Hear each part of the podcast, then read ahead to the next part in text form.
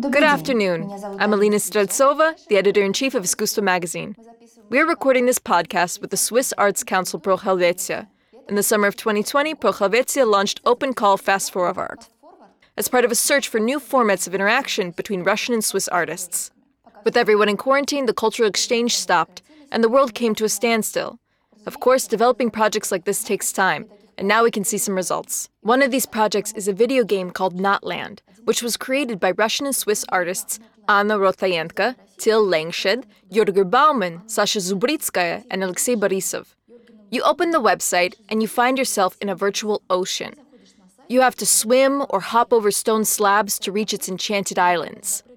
You might have to jump in a huge milk jug and find yourself in a garden of unearthly delights with purring strawberries, or in caves with burning torches, mysterious bas reliefs, and unbearable mechanical screeching. Each artist created their own world and made an extensive presentation of it on the project's Facebook page.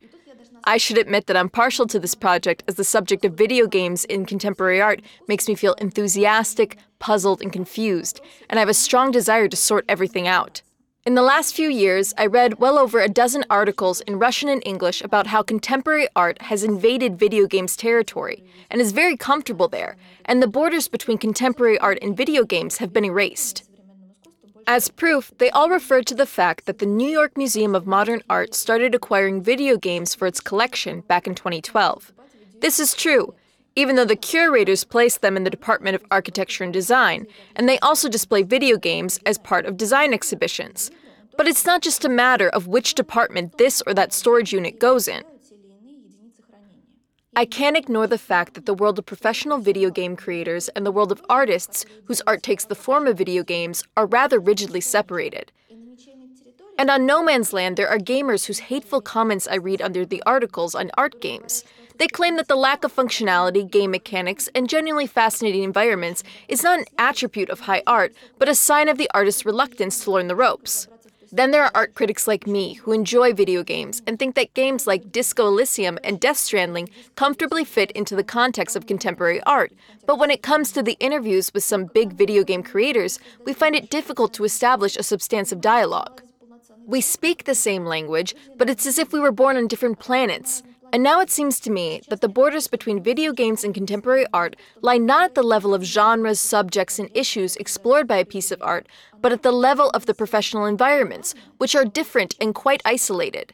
The audiences are different as well, as are the ways they engage with the work. Gamers tend to explore everything. They touch things, turn them over, search for them. While art lovers go off to the fields to enjoy the atmosphere and they don't care about missions. Of course, I'm generalizing, the world is much more diverse. Still, the problems with dialogue remain. You might think I'm a pessimist, but I should note that any step that gamers and artists make towards each other seems incredibly important to me, and I'm very excited to talk about all of it. So I posed my questions to the curator of the Notland project, Irina Aksionova. In the description of the game, you said that you took inspiration from the idea of not games, the Not Games Manifesto. Please tell us more about it. Why should one not play them?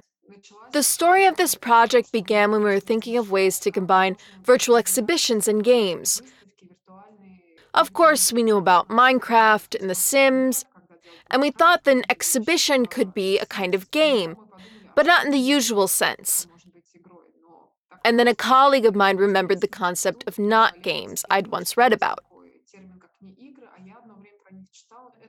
It's alternative strategy of game design, and the manifesto we were guided by, the Not Game Manifesto, is one of the policy documents written by the Tale of Tales Studio. The original text is very inspiring. I especially like the part where the authors note the two meanings of the word play. There's playing a computer game, and there's playing in its original ancient meaning. They propose bringing this original meaning to computer games. For that purpose, we need to take away the strategy, the plan of action. So, a not game is actually a game with no goal. In its environment, one can choose their own goal. It is the environment and the aesthetic that matters, the visual and physical experience that the gamer has. And we thought it would be of interest to give that a try. Could you give us an example that you appreciate of how this was realized? What story can one tell in a not game?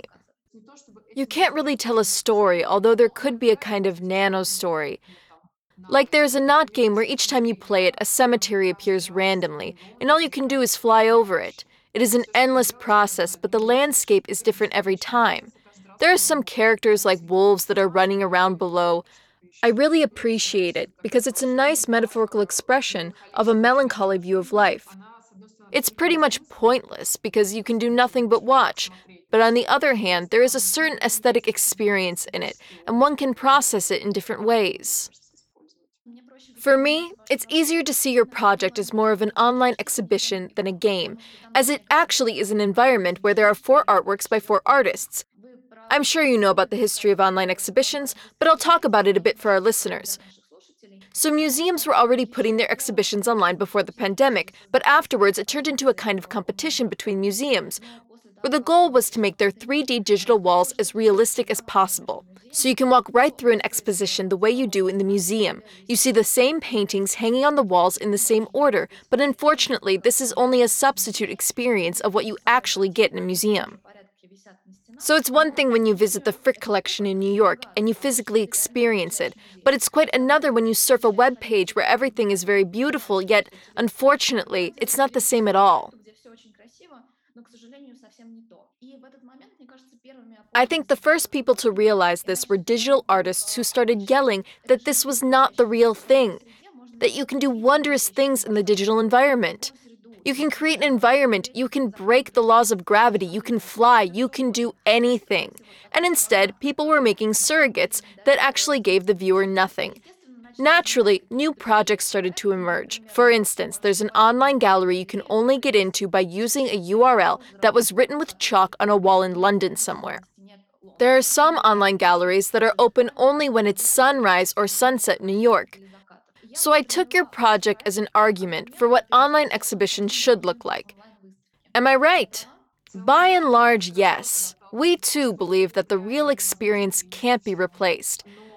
But in a digital environment, we can have a different experience. So, how can we integrate them and keep some of the things we do while visiting an exhibition? We can walk through it, though the space is very different.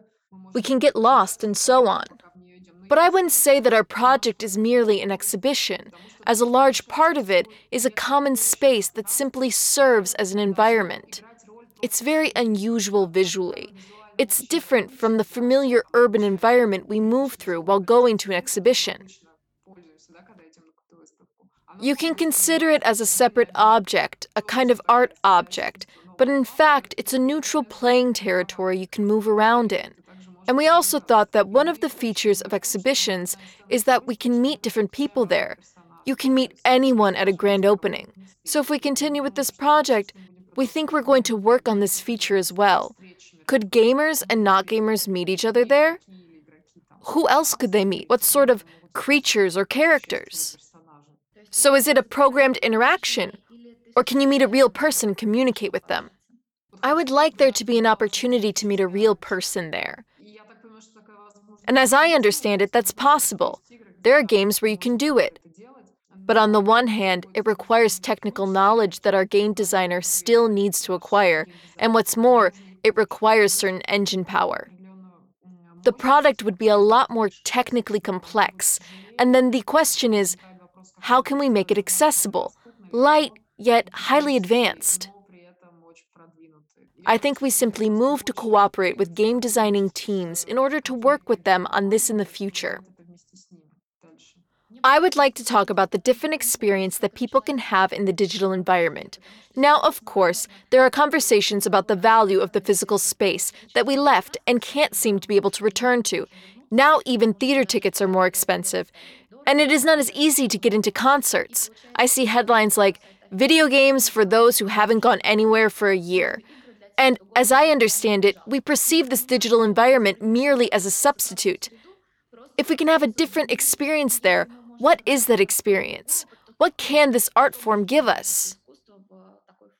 At different times, we all dream of other worlds, parallel worlds we could escape to that look different, are arranged differently. This is an opportunity to visit such a world. In no way is it a simulacrum or surrogate of our world, because yes, the offline experience cannot be replaced. It is an opportunity to visit a completely different visual reality, and we can take full advantage of it using 3D technologies. For me, it is an opportunity to escape, to travel. In fact, when we thought about it, we knew we wanted our game to have a landscape, so that it really would be an alternative environment to take walks in. When you are walking there, you may or may not suddenly come across a piece of art. Plus, this is an interesting opportunity for the curator to see how we can work with the engine as a medium. It's always teamwork. We always need to have someone with us who knows how it works. In this regard, we were very lucky. We could try almost everything that came to mind. When we had a presentation, the participants kept pitching us even more ideas of how this can all be developed, and now we have a large list of possible directions to take. It's great that you managed to work as a team. I would like to share an experience I had. A few years ago, we were publishing a magazine about video games, anime, movies, but not about all these things taken together. Rather, it was about the gaming environment that would be formed inside them, the material world they created, the architecture. It turned out that, of course, anime engages with modern architecture a lot. Anyway, I had to make a choice between dedicating an issue to indie games, or art games made by artists, and dedicating it to big games created by really big commercial studios. And I went with the commercial studios, the worlds they create are simply much more interesting and detailed. They can afford to develop every subject, every location, to develop a story for years. Artists are still very much behind on that front. Yes, I agree with you. What's more, it takes a lot of time, and it requires expensive, high powered equipment that is not always available. It seems to me that this is a general problem of all Russian media, of all Russian digital art, because, unfortunately, Russian art is a poor art and the technical aspects usually fall behind because being technologically savvy also comes at a price. All we can do is sigh and continue doing what we can. Although our indie games may not be interesting to a large audience, at least for professionals and art lovers, it might be interesting to learn how artists tackle issues conceptually, to see some new approaches to these games and not games, it may not always be visually exciting, but it can still be intellectually exciting, or at least fun. When you read articles about not games, and then an avalanche of comments by experienced gamers who claim that when all you get to do is fly over a cemetery, it's like being sold a demo version with no functionality. It feels like you got swindled a little bit. And I generally side with the gamers. When you tell a theater or film director or a video game creator that you are not interested in knowing the ending of the work, that's a sign of failure. If you tell an artist their work does not interest you, they can look down on you and say, You are not my audience. You don't understand the basics of this art. Even knowing the artist's background and why they can afford to say so, it's still clear to me the gamers have a point. When an artist comes to someone else's territory, they are not a colonizer who says that they will now establish their own laws here. The artist should be a gentle settler, learn how everything works, how to operate, how to come up with interesting game mechanics, how to develop the game environment, and make it interesting to people. It seems to me that this should also be very important for the creators of indie and art games. Well, from the standpoint of contemporary art, I don't think I can agree. It seems to me that it always has an absolutely colonial nature. Everywhere it comes, it tries to appropriate and seize everything. It will be interesting to see what it's like in the gaming world because it seems to me that it is always aggressive in other areas. As for following certain laws and attracting the viewer, that's a very difficult question. It is an endless dilemma faced by all artists and curators who deal with contemporary art. Whether to make it more intricate or less obvious to the audience, or vice versa, is an open question. Of course, I will admit that I would like to have a bigger audience. One probably just needs to think about it differently. Perhaps it is worth starting with large game companies' materials and research and see how they actually study their audience, how they focus on its interests. For our team, it was our first experience of creating a not game, And since we are going to continue, yes, we should really conduct some kind of marketing research to see what is worth focusing on and how to create an exciting entertainment. Perhaps not even marketing, but technological. How are these mechanics made? What are they like? But you also need an artist to dictate all these meanings. It seems to me that Hideo Kojima's Death Stranding and Robert Kurvitz's Disco Elysium have lots of depth, despite the fact that they are technically well done. They are not inferior to art games in terms of either depth or content. If anything, the problem I found is that despite the fact that it is easy for us art critics to analyze them in the context of contemporary art, it is impossible to talk to the creators about it. When we were doing our project, we managed to contact well known creators like Patrice Desilets, who developed Assassin's Creed, but it is impossible to talk to him about art. We speak fundamentally different languages, even if it seems that they should be able to understand us. At a meeting with Hideo Kojima, the Garage Museum curators told him that he's exploring the same issues that our video artists are. And he replied, Yes, I really love the work of Andrei Tarkovsky, so I see that dialogue is impossible.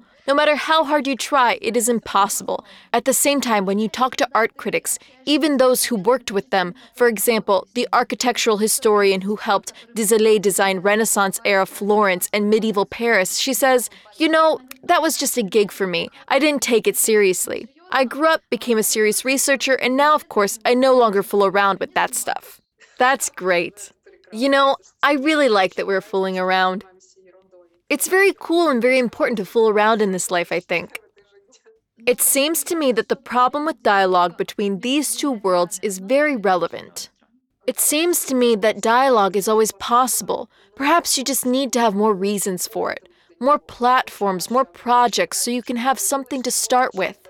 It is clear that our language and position are different, and maybe we seem like ridiculous upstarts to people from the world of serious games. Maybe it looks like we're doing God knows what, that we're really fooling around. But that is also a great conversation starter, I think.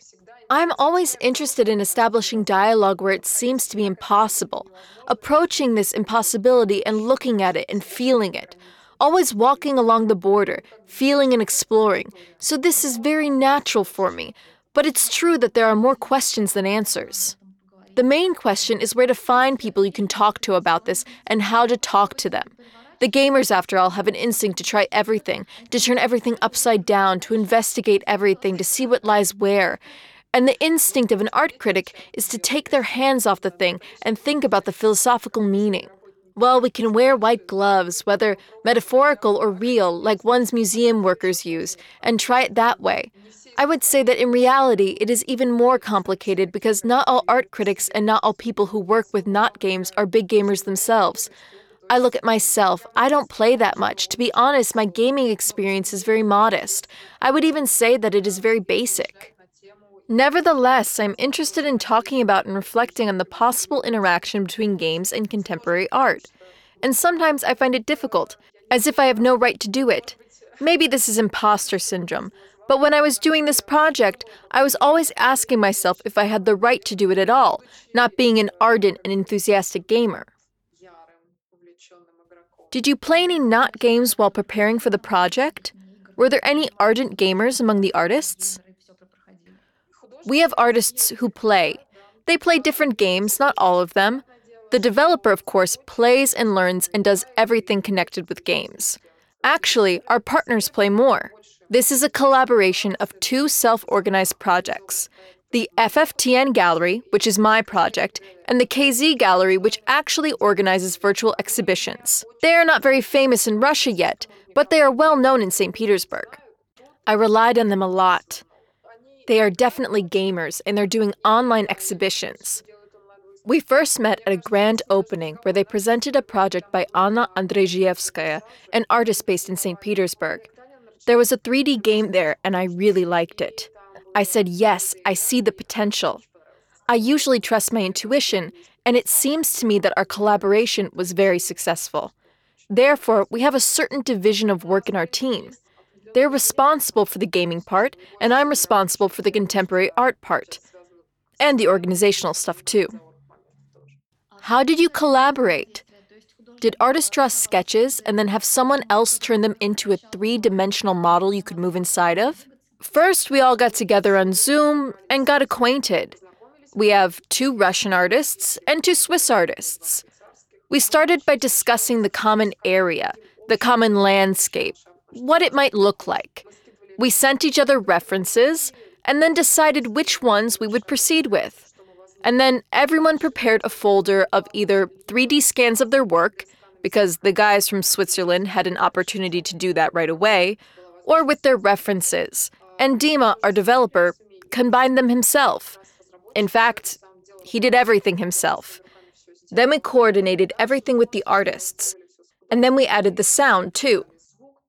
Actually, the sound is the same everywhere, only Sasha Zubritskaya asked to have extra sound. She has cats purring there, a kind of melody.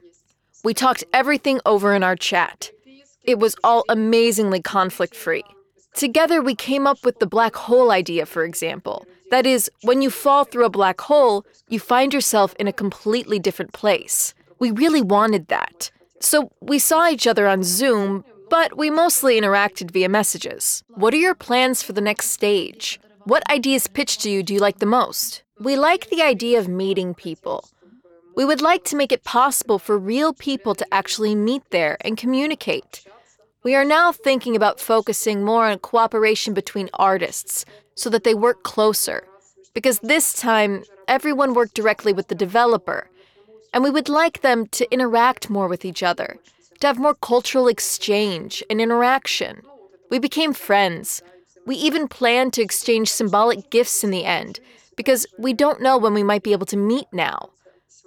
But we would like the artists to work together in international teams so that there's a mutual exchange of ideas. We'll see. And Dima, he continued his studies, and now he's learned how difficult it is to develop serious games. He's a little bit shocked by how much time and effort it takes, how much knowledge, including in physics, for example. We will keep going, of course. We are now talking to Austrian artists about possibly working together. Our project is an opportunity for a meeting that would seem impossible. It would be very difficult to meet offline, and this is a good opportunity to work, communicate, do something cool together. That's valuable. We had the opportunity to work remotely like that even before the pandemic, but for some reason, almost no one took advantage of it. That's because live communication can't be replaced by anything. But then this format became a blessing. What's more, we mostly worked in November, when the second wave hit Russia, and in St. Petersburg, it is also one of the darkest months. Life is very difficult. So the opportunity to have inspiring Zoom meetings with people from far away was really just a gift. Before that, Zoom was not much in demand, and we did not want to consider it. And now it is a new sought after tool. So let's seriously think how to use it, because museums often organize the same exhibitions anyway. Everyone is doing the same thing. It's true.